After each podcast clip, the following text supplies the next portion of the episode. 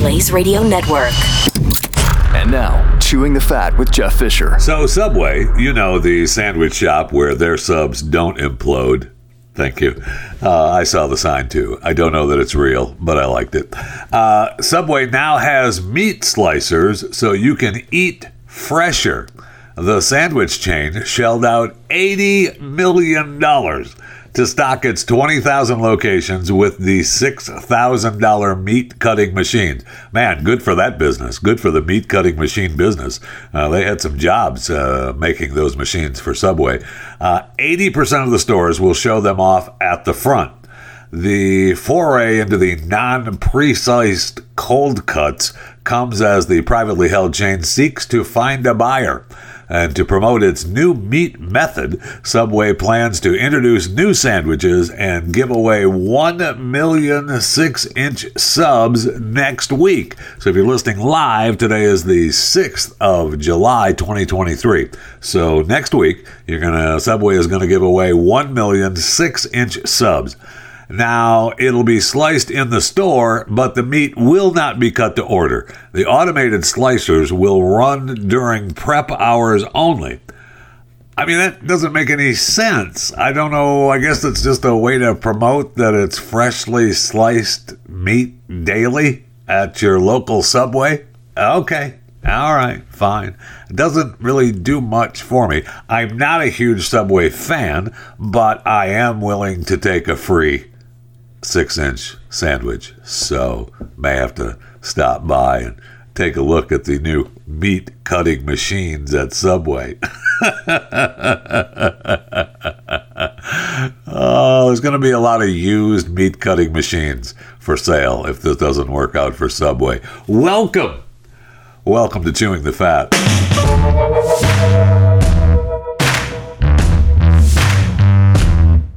So, the former mayor of New York City, Bill de Blasio, who had a failed run at the presidency, he had a failed run at Congress. I think he had a failed run for Senate, though I'm not sure about that. But uh, he now is failing at his marriage. Uh, he tweeted out uh, from because of this story in the New York Times that said, uh, even at this moment of change, this is a true love story. Oh, I didn't say true. It says, I'm sorry. He said, even, and then he linked to the New York Times story about them and getting separated, his wife, Chirlane McRae. Uh, he tweeted, even at this moment of change, this is a love story. Is it, Bill? Okay. So after nearly three decades of marriage, they are separating, but they're not planning on divorcing. They will keep sharing their home, but they're also going to date people. This is what they said. They're going to keep sharing their residence for the time being. So good for them, I guess. Uh, I know that originally they said that prior to being married to Bill, she identified as a lesbian. Okay, I mean, so she changed. she met Bill and said, Hey, you know, I guess I'm not a lesbian now. And now, after all these years of marriage, yeah, well, you know what? Uh, you know what? I am a lesbian again. Maybe not. Maybe she's going to date men as well. I don't know. Maybe Bill is too. Good for them. Boy, how, I mean, that would be difficult uh, to live in the same home with someone like that, but it's possible. I get it. You don't want to give up what you have, but you want to give up what you have. You can quote me on that. You want to uh, you want to give up what you have, but you don't want to give up what you have. Wait, I said it the other way around. Anyway, uh, good for them. They've been they've been married since 1994. Their children are grown. So they said that they, you know, about two months ago, Bill said, "Hey, uh, why aren't you lovey-dovey anymore?" And the wife said, Hey, uh, I can't fake it. Uh, uh, it's just you, ick. Okay. that doesn't say that. She just says you can't feel, you can feel when things are off. And uh, You just don't want to live that way. And he claimed, now I look back and I say, hey, there are points where I should have been saying something and we didn't. And I think things uh, could have been said. Well, you know, are you happy? What's going to make you happy? You know, the what, things that you say in a relationship. So, you know, they are breaking up and living together in the same house. Now, does that mean that if they start dating and want to take care of a little business uh, with somebody else, do you bring them back to the place? Uh, take uh, to when you go upstairs, make sure you take a right, don't take a left. Uh, if you take a left, you're going into Bill's room, or you're going into, you know, you're going into the wife's room. Either way, I'm not sure who is going to be the first to bring someone home. I would guess it's her that would just be my guess that uh, Chirlane will be the first one to bring someone home. Although I don't know that Bill might be out, uh, you know, swiping right on the apps, bringing people to the house, saying, "Just come in through the back door," and well, that has a meaning I don't want to think about actually. So we'll just guess that Bill is not going to be gay and he's just going to be a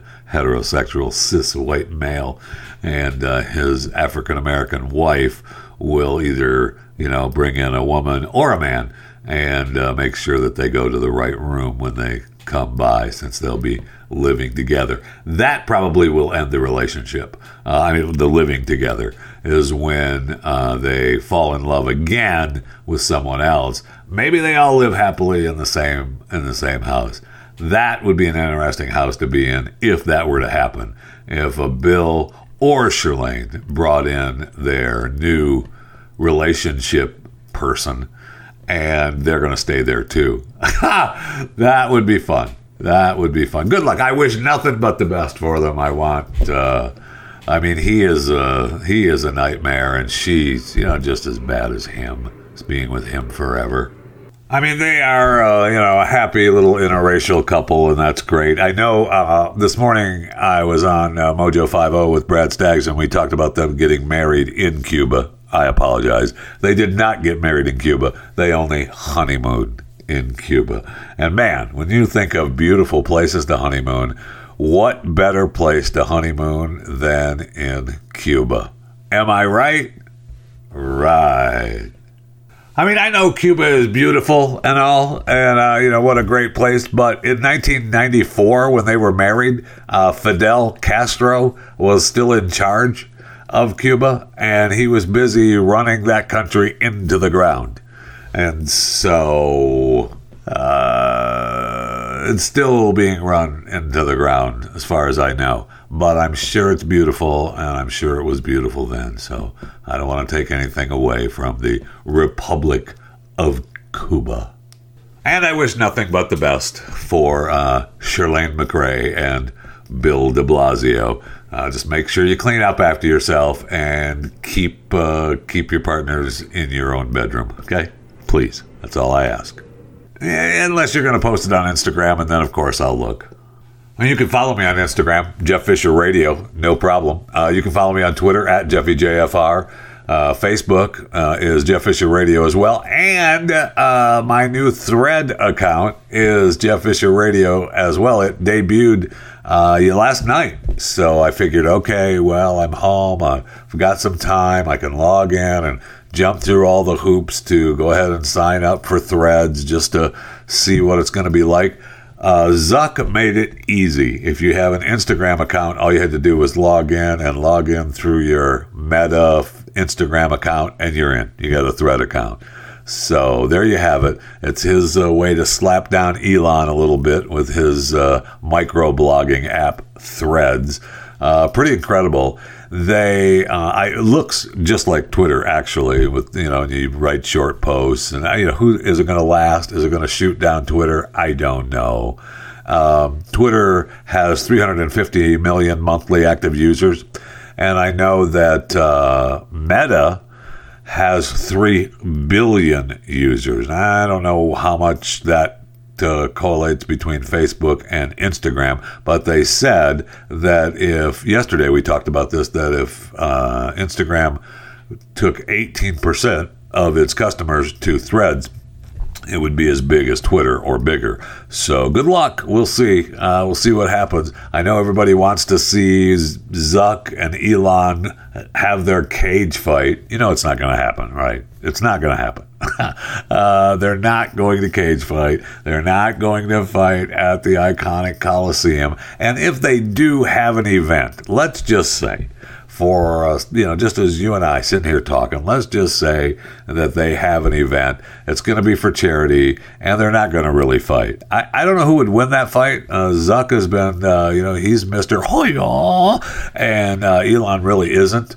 So, uh, you know, Zuck may actually put up a better fight than Elon, but it's not going to happen. I mean, do I would I like to see these two guys get in a, a cage and beat the crap out of each other?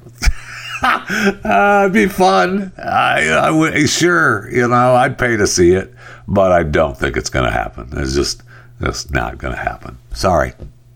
Oh, good news from uh, Japan. They have uh, given the go ahead to dump radioactive water into the ocean. Yay! So the UN's uh, nuclear agency signed off on the nation's controversial plan to release more than a million metric tons of treated but still uh, you know, just a little radioactive uh, wastewater from the uh, Fukushima power plant that was, I mean, that's just been destroyed since 2011.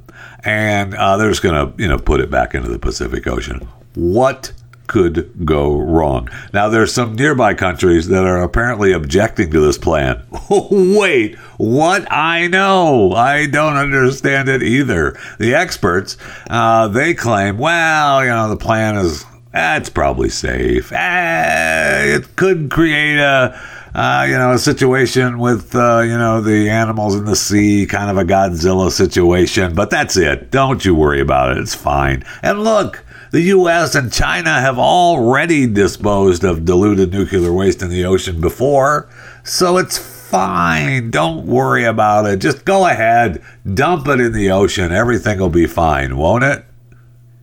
Won't it? Of course it will. All right, let's go to the break room. I need something cold to drink desperately.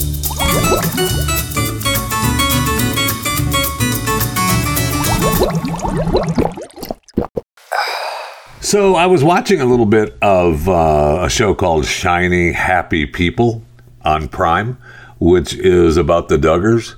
And uh, my wife, well, I should say, my wife was watching it and said, uh, I was like, what are you watching? And she was like, I'm watching, uh, it's a show about the Duggars. And it's on Prime. And uh, I, uh, you know, I walked away. I, I could care crap about the Duggars. However, then as I walked past again, she goes, you ought to watch some of this. And they show the one woman talking about the domestic disciplinary agreement contract. and how she had to be left in the corner, and it was all part of the domestic disciplinary agreement contract. uh, makes me laugh. Uh, good luck pulling that off with most American women. The domestic disciplinary agreement contract. I want one of those. I want one of those because, uh, hey, it's in the contract. Get in the corner and shut your face. and you call me Lord, okay? And uh, you know what? Uh, I'll tell you when to get out of the corner, and you better be ready to have some sort of business, okay? Because uh, I am the Lord of this house, and this is part of our domestic disciplinary agreement contract. uh, that's awesome. That's awesome because I just don't see that happening in most places uh, around the world, let alone here in the United States. So, anyway, I see, I watched the last couple of episodes. I may have even mentioned this. I watched the last couple episodes of The Lincoln Lawyer on Netflix. I love uh, that series on Netflix. It's with Manuel Garcia Rulfo is uh, plays the Lincoln lawyer, and it's really fun. It's really fun. I had a lot of. I enjoyed. I enjoyed the season one, and so you know I was, didn't have anything to watch, and I was sitting here. I wanted to just. I wanted to just have something to take my mind away, so I could just sit there and kind of go nowhere. So I put on you know Lincoln Lawyer. The last. I like the last three episodes of season one. Are my favorites, but the whole season is well worth watching. And uh, anyway, so as I'm watching that, I get to the final show, and it, the season two is premiering today. I told you if you're listening live, today is the 6th of July, 2023. Season two is premiering today. Awesome. I'm really excited about uh, season two of The Lincoln Lawyer, except Except I see where Netflix is pulling this crap. I don't know why. It's really frustrating to me. What brought Netflix to the table was what? When they had a show, you drop the season. There you go. There's all 10 episodes. There's all 12 episodes. There's all 5 episodes. There's all 6 episodes. There you go. That's the season. Watch at your own risk. Go uh, your own time, whatever you want. You can binge them, you can not, but whatever, however you want to do it, go. Well, now come to find out that they're doing uh, two halves of season two of The Lincoln Lawyer. They're dropping the first half today, which is five installments. And then they're making us wait until August 3rd to drop the second half, which is another five installments. I don't like it. I don't like it. They claim that this strategy is, you know, that's the guarantee that they're create uh, more viewers or something. Who knows? It just pisses me off. Just let me watch the show, please. Please. Okay. I've been watching uh, Paramount Plus does uh, one show a week, which is kind of agonizing. I, I, I almost don't want to watch it weekly. I want to wait until uh, you know, it's done with the season, or I'm I've missed three or four episodes, so I can binge three or four episodes at a time. But Joe Pickett on Paramount Plus season two. Uh, the first season was really good, and I really enjoyed, and I'm enjoying the second season as well. Michael Dorman plays Joe Pickett. Julianna Guill is his wife. Uh, really good. I, I like it. Uh, it's worth a watch. Uh, I see the final season of Jack Ryan is up on Prime. Which is season four, they claim is the final episode of Jack Ryan with John Krasinski and Wendell Pierce, who I love. Uh, but they are, Prime is doing two episodes a week. okay, so it started last week, and then uh, I think they drop every Thursday as well. And there's only six. There's only six episodes, so you get uh, two last week, two this week, and two next week, and then it's over. Wow, just amazing that uh, they get away with six episodes, but they do, and I watch. So there you have it. and then, I mean, we have the writer's strike still going on, so we may never, we never see new shows again forever. Kind of, kind of sad. And then I see where Netflix uh, has a new licensing deal with Warner Brothers that they're going to start bringing some HBO shows to Netflix. All right, so then why do I need HBO? Well, for the new shows, Jeff. Oh, Okay, uh, sure, because those are so good.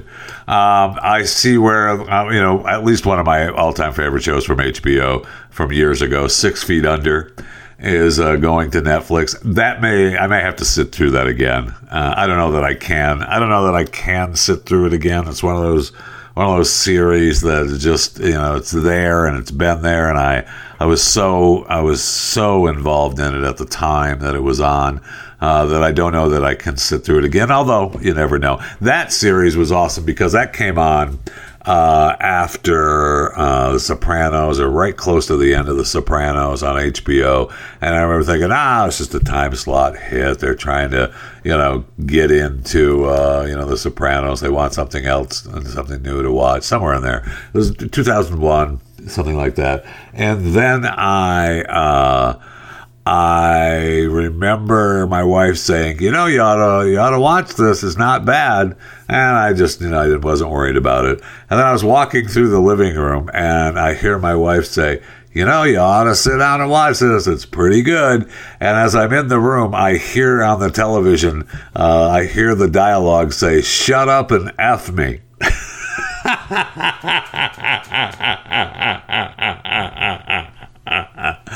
I was like, you know, I, I probably could sit down here for a minute and catch a little bit of this. Well, you know what? As long as we're talking about Netflix, I see they also uh, being reported that they just secured a deal for a ten-part series for fifty million dollars on the Dallas Cowboys and Jerry Jones. It's uh, so is that worth fifty million dollars? Yeah, I guess so. Uh, it's America's team. It's a docu series. Netflix is going to spend fifty million dollars on uh, on this for NFL Films, Skydance Sports, and it's going to be on Netflix with the docu series on Jerry Jones and the Cowboys. So that'll be is it going to be worth 50 million? Certainly that's money better spent than with uh, Meghan and Harry. That's for sure. You can quote me on that.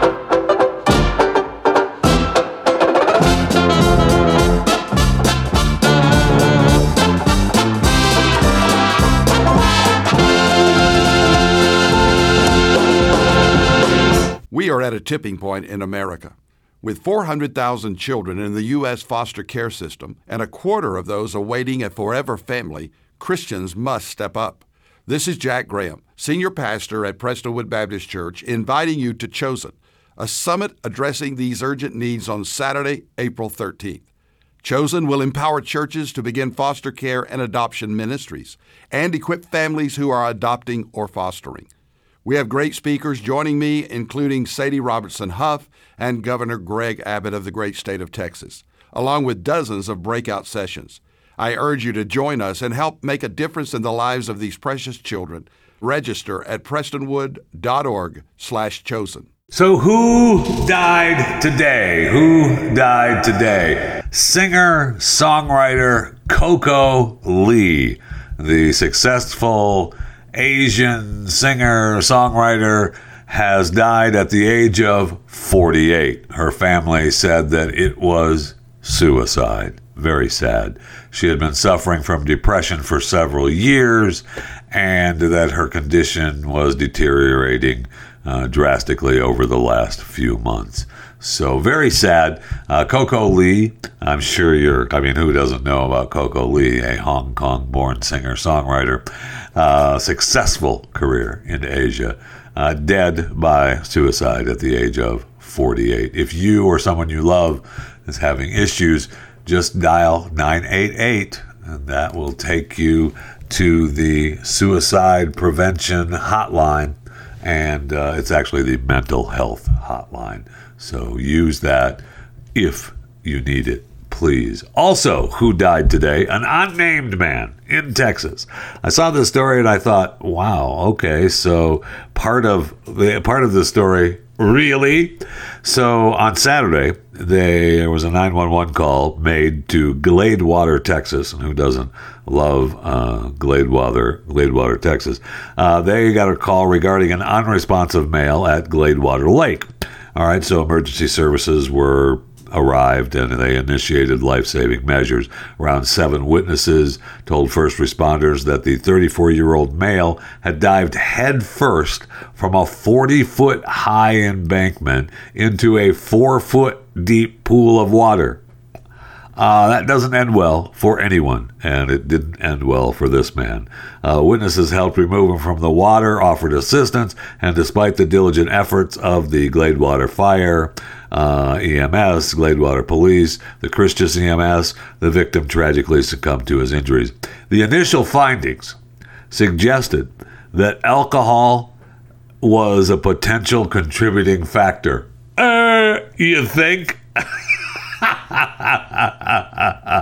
oh, look, here's a ledge. I can jump off into a four foot pool of water. Uh, do you do that when you're sober? No, I don't think you do. Now, there is good news uh, coming from Hong Kong, and uh, I mean, we had the sad news of Coco Lee, but uh, there's good news that the Chinese University of Hong Kong have developed an edible transparent and biodegradable material with considerable potential for use as food packaging.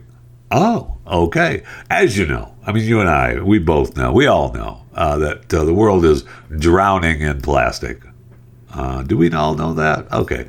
So uh, the heavy resilience on petrochemicals. I love uh, modern petro technology and chemicals. And the inherent non biodegradability of plastic packaging means it has long been a significant contributor to environmental contamination. The team members have turned their attention to bacterial cellulose, or BC an organic compound derived from certain types of bacteria that has gained attention as a sustainable, easily available, and non toxic solution to the pervasive use of plastics. The study showed that the plastic alternative could be degraded completely within one or two months. Unlike other bio derived plastics such as polylactic acid, the bacterial cellulose, or BC based composite does not require specific industrial composting conditions to degrade. The material developed in this research is completely edible, making it safe for turtles and other sea animals to consume without causing aquatic toxicity in the ocean. And Lord knows we don't want aquatic toxicity in the ocean. Okay, I got to say that right aquatic toxicity in the ocean. now, in a recent paper published in the Journal of the Science of Food and Agriculture, and who doesn't have their copy of the Journal of the Science of Food and Agriculture, titled Edible, E D I B L E, Strong and Low Hygroscopic Bacterial Cellulose hygroscopic bacterial cellulose derived from biosynthesis and physical modification for food packaging. Now, this is awesome. And if it's actually true, good. I mean, that's fine. I love it, and let's make it work for everyone, and no problem. But uh, how long before it's meant for us to eat? you know that BC stuff, humans could eat that. So let's just wrap all the food with that and you just go ahead and eat it. That's that's fine. And then we don't have to throw it away. We just go ahead and eat it. We're gonna wrap all your produce in it, and we're gonna, you know, go ahead and eat it. We're gonna wrap all your meat in it. Now, once you take your meat out, so many jokes. Once you take your meat out, you want to clean off the plastic, but then you know you could eat it. You can eat it just like that. You can heat it up or make it raw, and it's just fine. No problem. It'll go great with all your foods. Uh, that's coming. Uh, that is sadly coming, and I uh, I don't know that I'm a fan. I mean, maybe that's why the sharks are attacking. We've had uh, all kinds of sharks attacking up there in New York now, and uh, they're closing down beaches, and maybe that's why they're attacking. They're pissed that there's plastic out there. uh, they want uh, they want some edible stuff. Uh, they're pissed that they have to eat plastic. It's possible. Uh, now uh, they're shutting down beaches. Now the cool thing is, is they have these drones now that uh, fly over the water, and they like, there's a bunch of sharks out there. Let's close down the beaches. Now these sand sharks are very common off Long Island, and uh, so the large school is not something out of the ordinary. But when you see it, you want to say maybe you know go swimming for a little while. Okay. Now the shark sighting comes after let's say we had a 15 year old girl uh, swimming off the beach. Uh, she got bit in her leg. They claim this was unconfirmed. We don't know if it was a shark or not. Uh, sure, she had bites on her leg and puncture wounds, but we don't know if it was a shark. Oh, uh, okay. We're just assuming that that was a shark. Oh, okay. Yeah, there's only schools of sharks out in the water. Couldn't have been that. And then, uh, not long, uh, a little later, just down the coast a little bit, or up the coast, a 15 year old boy was surfing when a shark took a bite at his feet, left him with puncture wounds in his ankle and toes. I guess we believe him because he said, It was a shark. Uh, and he swam to shore.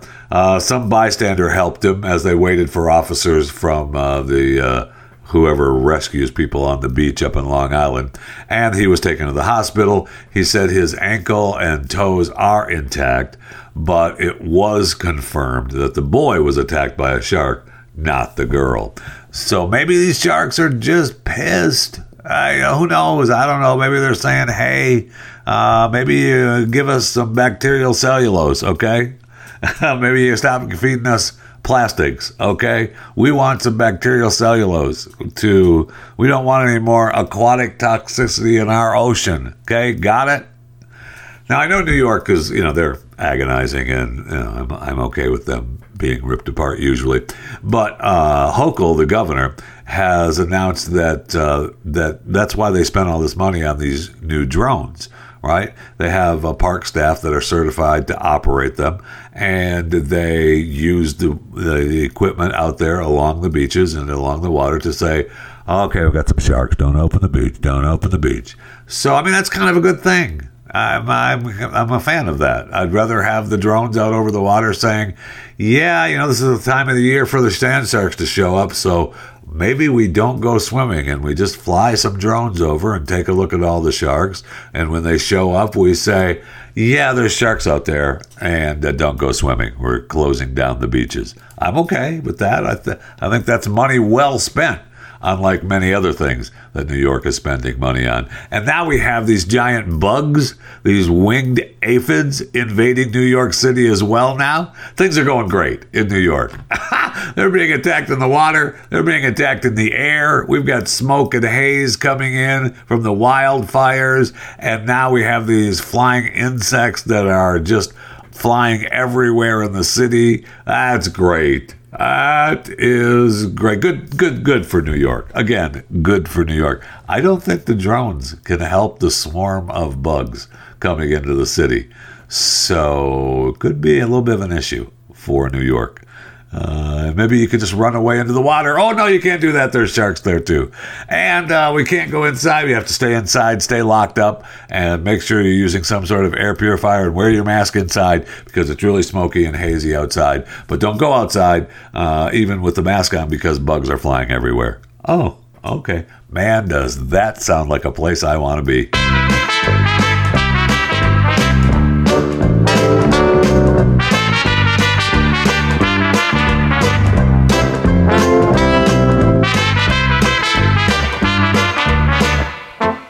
So I talked to you last week about a podcast uh, on the Kevin Spacey trial called mm-hmm. Kevin Spacey Trial Unfiltered. And uh, the first two episodes dropped, and I listened to them. I loved them, brought back a flood of memories.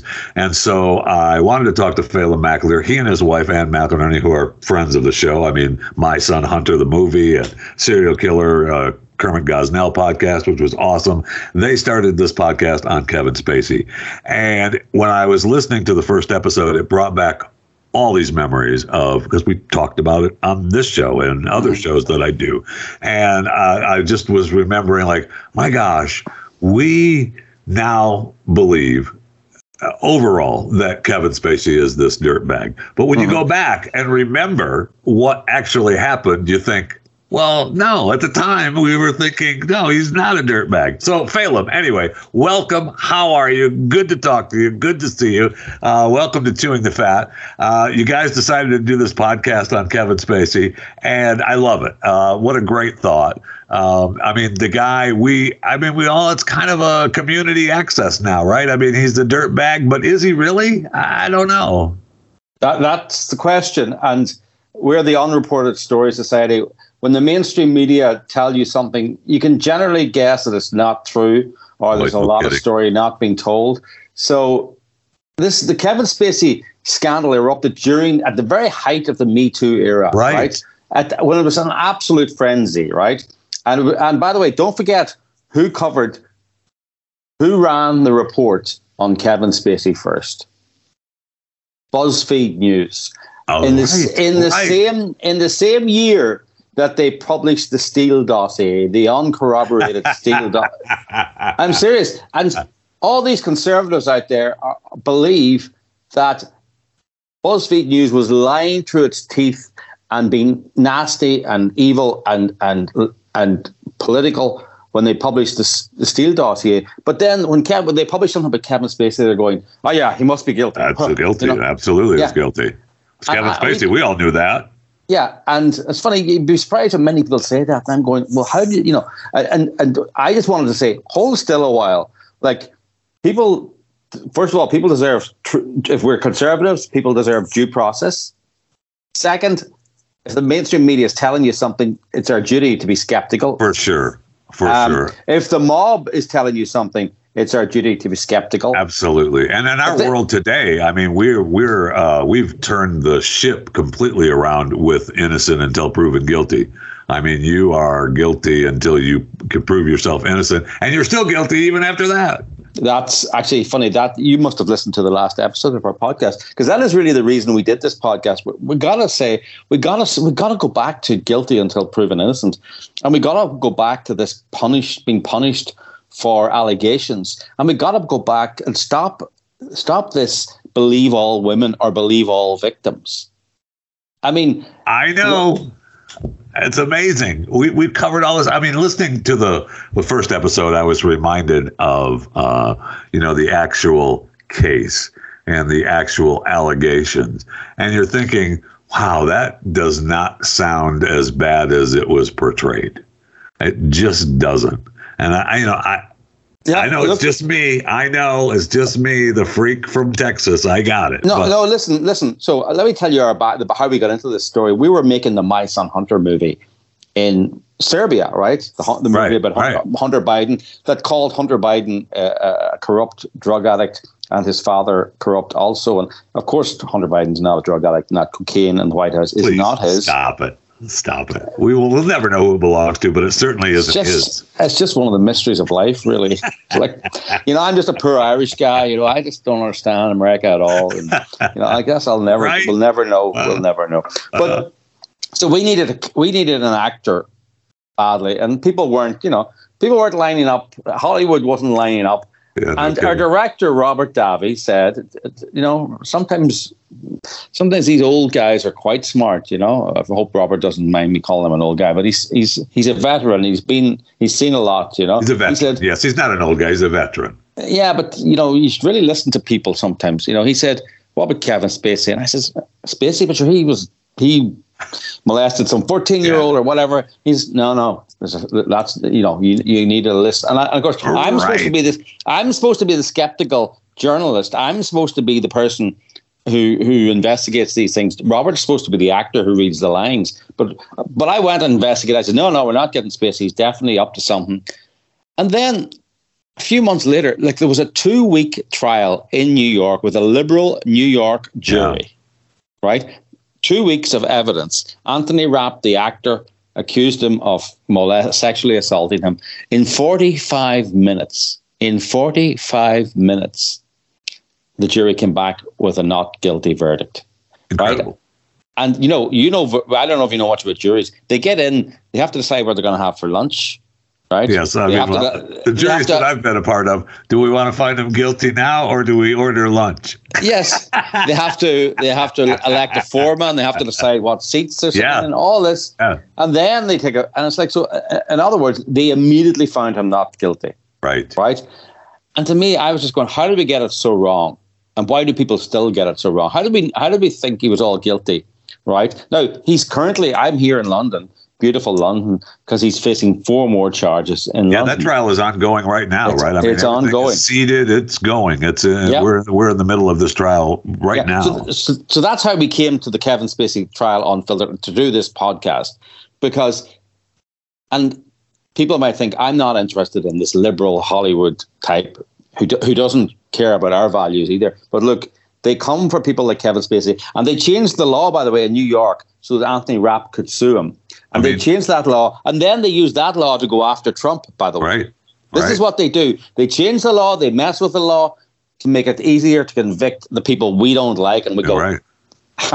good, you know, good riddance, Kevin. I mean, Harvey was part of that as well. Yeah, and yeah. then they come for us right. and the January 6th people and all that. And we're going, right. but that's not fair. And, and everyone goes, well, you didn't object when they did it to Kevin Spacey. You didn't object when they did it to all these other people. This is what they do. Right. So we need justice. A denial of justice for someone like Kevin Spacey is going to come back and bite us all. This is why you need to listen to this podcast and listen to the to the trouble that the American justice system and the American media system is under. Okay, so uh, this trial that's happening right now, and I don't disagree. The the, the first uh, the first episodes have been great. Uh, Kevin Spacey trial unfiltered uh, is uh, the podcast, and uh, I know your wife Anne is is the host, and it's been great. But So, and we're covering the ground that many of us, include myself included, went, oh yeah, oh yeah, oh yeah, mm-hmm. yeah. And uh, so now we're in after that after that New York trial. I mean, that was like okay, not guilty, and now what?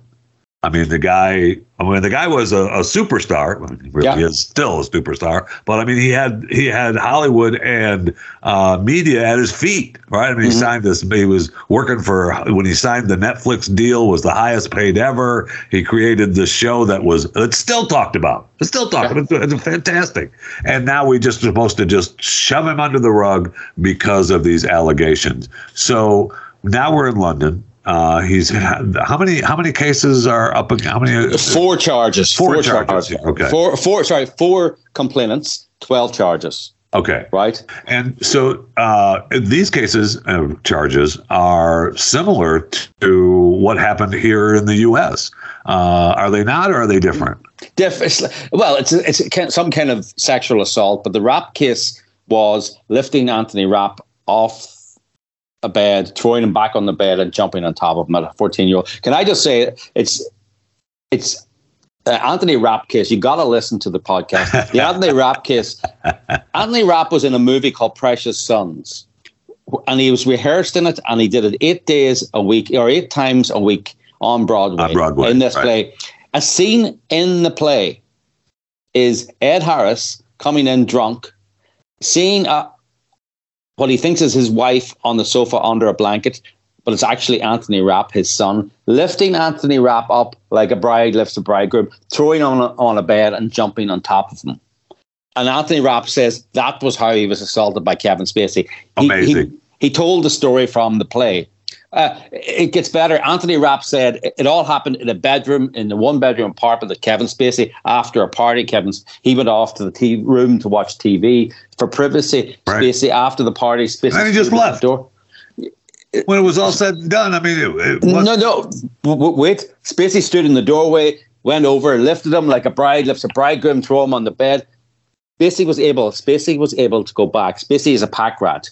He has an 11,000 square foot storage warehouse in Baltimore with every piece of paper he's ever had. He was able to go back and find the lease, find letters, find envelopes for the apartment he is, found the floor map for the apartment he was in.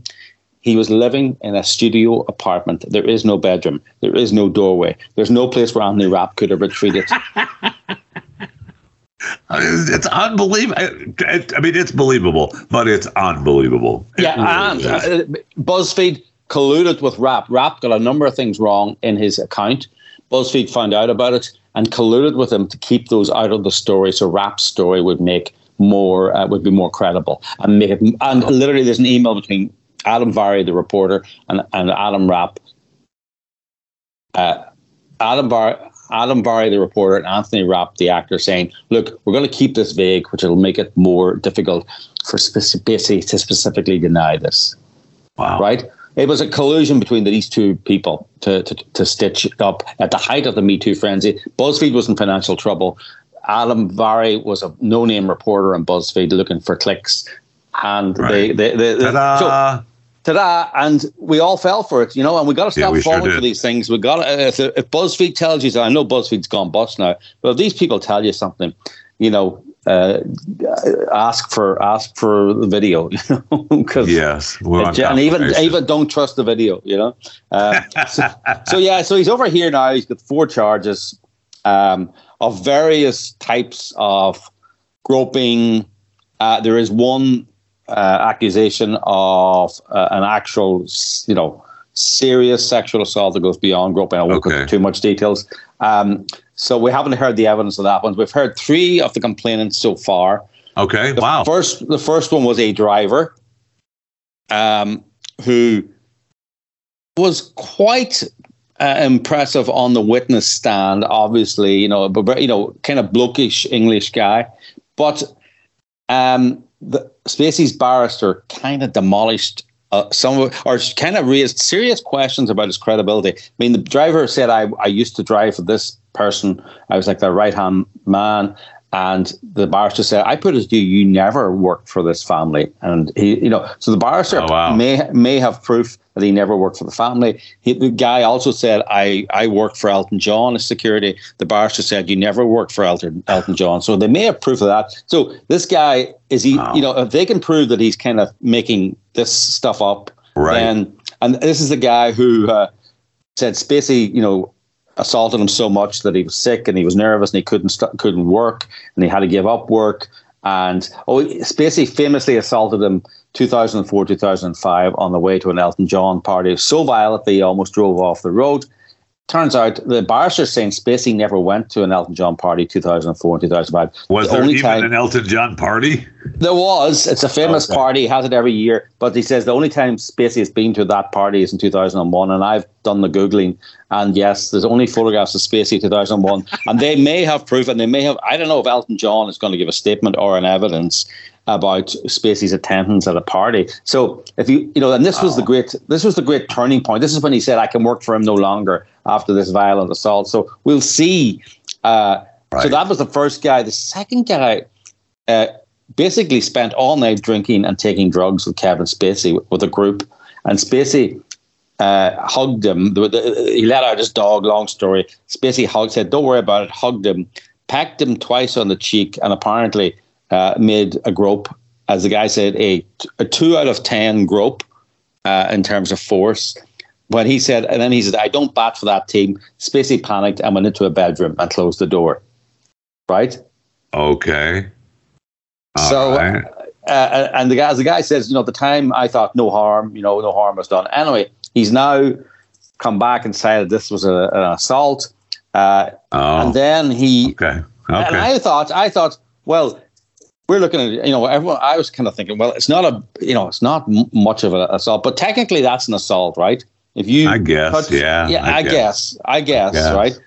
But, and I was thinking, okay, you know, it's not, it may not be fair, it may not be, but the, reality is, if you touch I- someone, yeah. I mean, Uh, in my know- world, it's not an assault, but uh, you know, uh, you know, look, it, I think attack, you know, the world, the law is to protect, I suppose, Right, vulnerable people, and if you touch someone in that kind of way, unwanted, yes. you know, yes, it's an assault. There's no doubt about it. But then it emerged that last year, complainant number two went on to kevinspacey.com, Spacey's website, pressed the contact button, sent an email saying, I can't, I don't want to misquote him now. Uh, if I will make, I will won't go through with this court case if you agree to a settlement. Oh, nice. We're going to do a little blackmail. Awesome. Well, uh, yeah, funny. Uh, I somebody said, "Is that extortion?" I says, "No, I think it's suborning perjury or something." You know, it's it's it's it's um it's it's it's it just it means oh you're only interested in money. Okay, um, so he said he didn't recall sending the email, but didn't deny that it is his email. So then, victim number three, sorry, complainant number three. Uh, impressive too, actually. Uh, was a runner at a party, a big charity do. Says Spacey, you know, said Spacey, Spacey said some vile racist stuff towards him. That was something. Now he said Spacey it was it was mid morning. Spacey seemed drunk and dishevelled. I'm not buying Spacey saying vile racist stuff, right, in public at a Right. charity about you know making let's just say racist kind of stereotypes about Yeah. men, men and all, uh, you know, uh, about black men. I'm not buying that, right? But you know, maybe when people are drunk, maybe he was joking. Who knows? And then uh, seriously assaulting him, groping him, you know, quite seriously. Um, and you know, amazing. kind of it was uh, it, he was believable in a sense. You know, he he seemed to you know uh, be quite adamant, and uh, he's quite very articulate, uh, uh, very well spoken. And uh, then, of course, it emerged he was in t- contact with a American lawyer who's launching a civil suit against Spacey, uh, who then put him in touch with, with, with a British lawyer who is now, and he's now got a civil assault claim against Spacey, and that his lawyers, this complainant's lawyers, recently wrote to Spacey's lawyers saying, "Do not let Mr. Spacey cannot dissipate his assets in advance of our court claim because." In case, you know, We want our, client- we want our cut. we well, we want our cut. Yeah. Now he says that was sent by his lawyers without his knowledge, I don't know if lawyers would do that. So, so that was complainant number three. Um, you know, it's hard to know how damaging. Sees, yeah, it's hard to know. Yeah. It's hard to know. It's hard to know. It's really, really um, fascinating stuff. It's I, fascinating stuff, but it sure is. And they all came forward because they saw Anthony Rapp come forward. Although the guy said he'd never heard of Anthony Rapp, and I was going, "Of course you heard of." Rapp. How's that? But well, of course you have. Don't be silly. Yes. What are we talking about? And I was thinking, yeah, well, of course you have. But so yeah, but honestly, I had got to say to the listeners of the Blaze and and uh, to your show, look, it's a great. By the way, it's a great podcast. It's really well put together. Absolutely, really well, really well edited. It's great, really well researched. And by the way, I did. You know, lots of people worked on it. Virginia and Mark and all these people, and and narrated it. And it's it's it's one of my favorite projects because we're not defending Donald Trump. We're not defending. you know what I mean? Uh, look, yes. You know. Yes. We're, we're, it, you know, we're not defending Kevin Spacey. We're just telling you what yes, happened. What's going we're telling, on? We're telling the truth. We're defending yeah. the truth. We're defending the rule of law. We're defending justice. Yes. Because well, if we can stop this and expose this and expose the media and expose the politicization of the justice system, then then this will protect conservatives going forward. You know. Amen.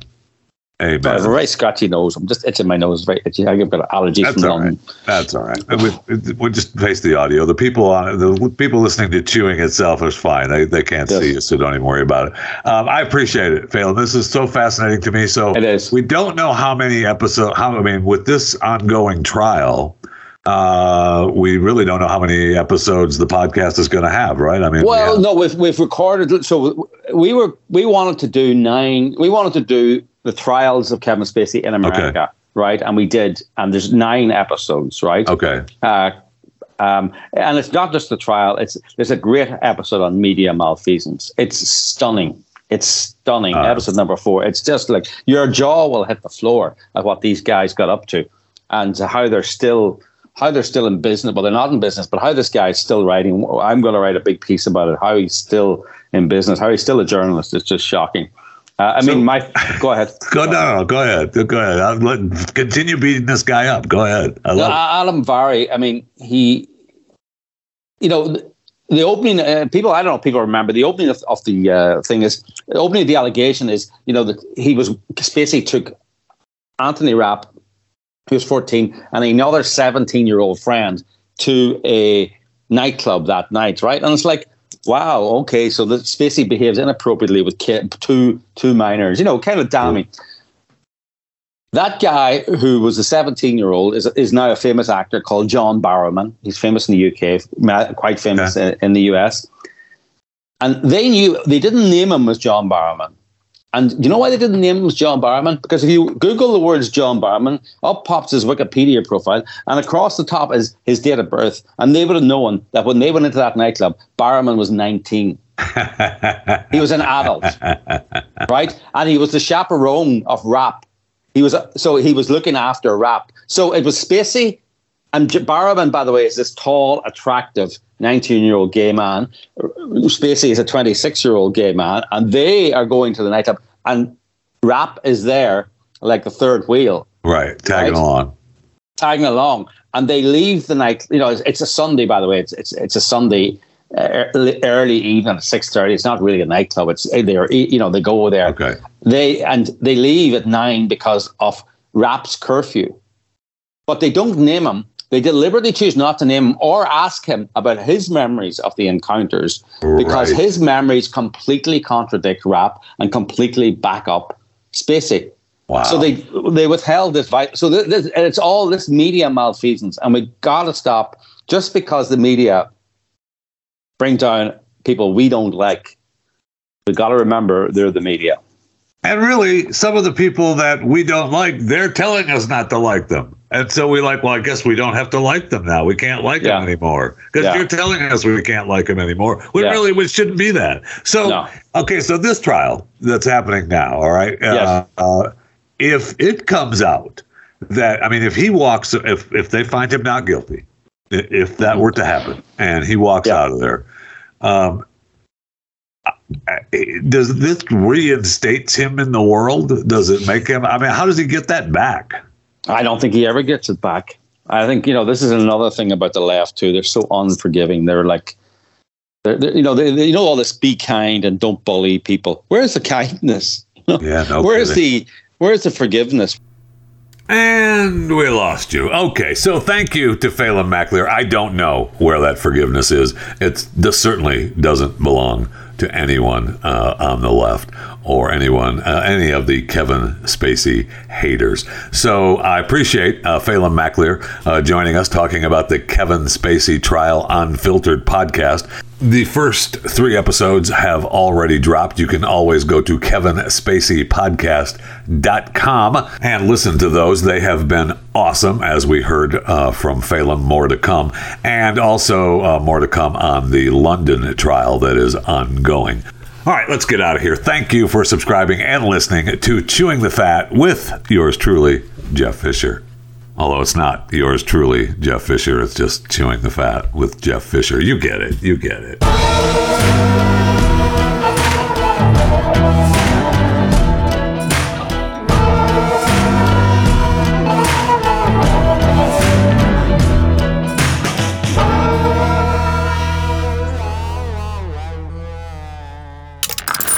Stream and subscribe to more Blaze Media content at theblaze.com slash podcasts.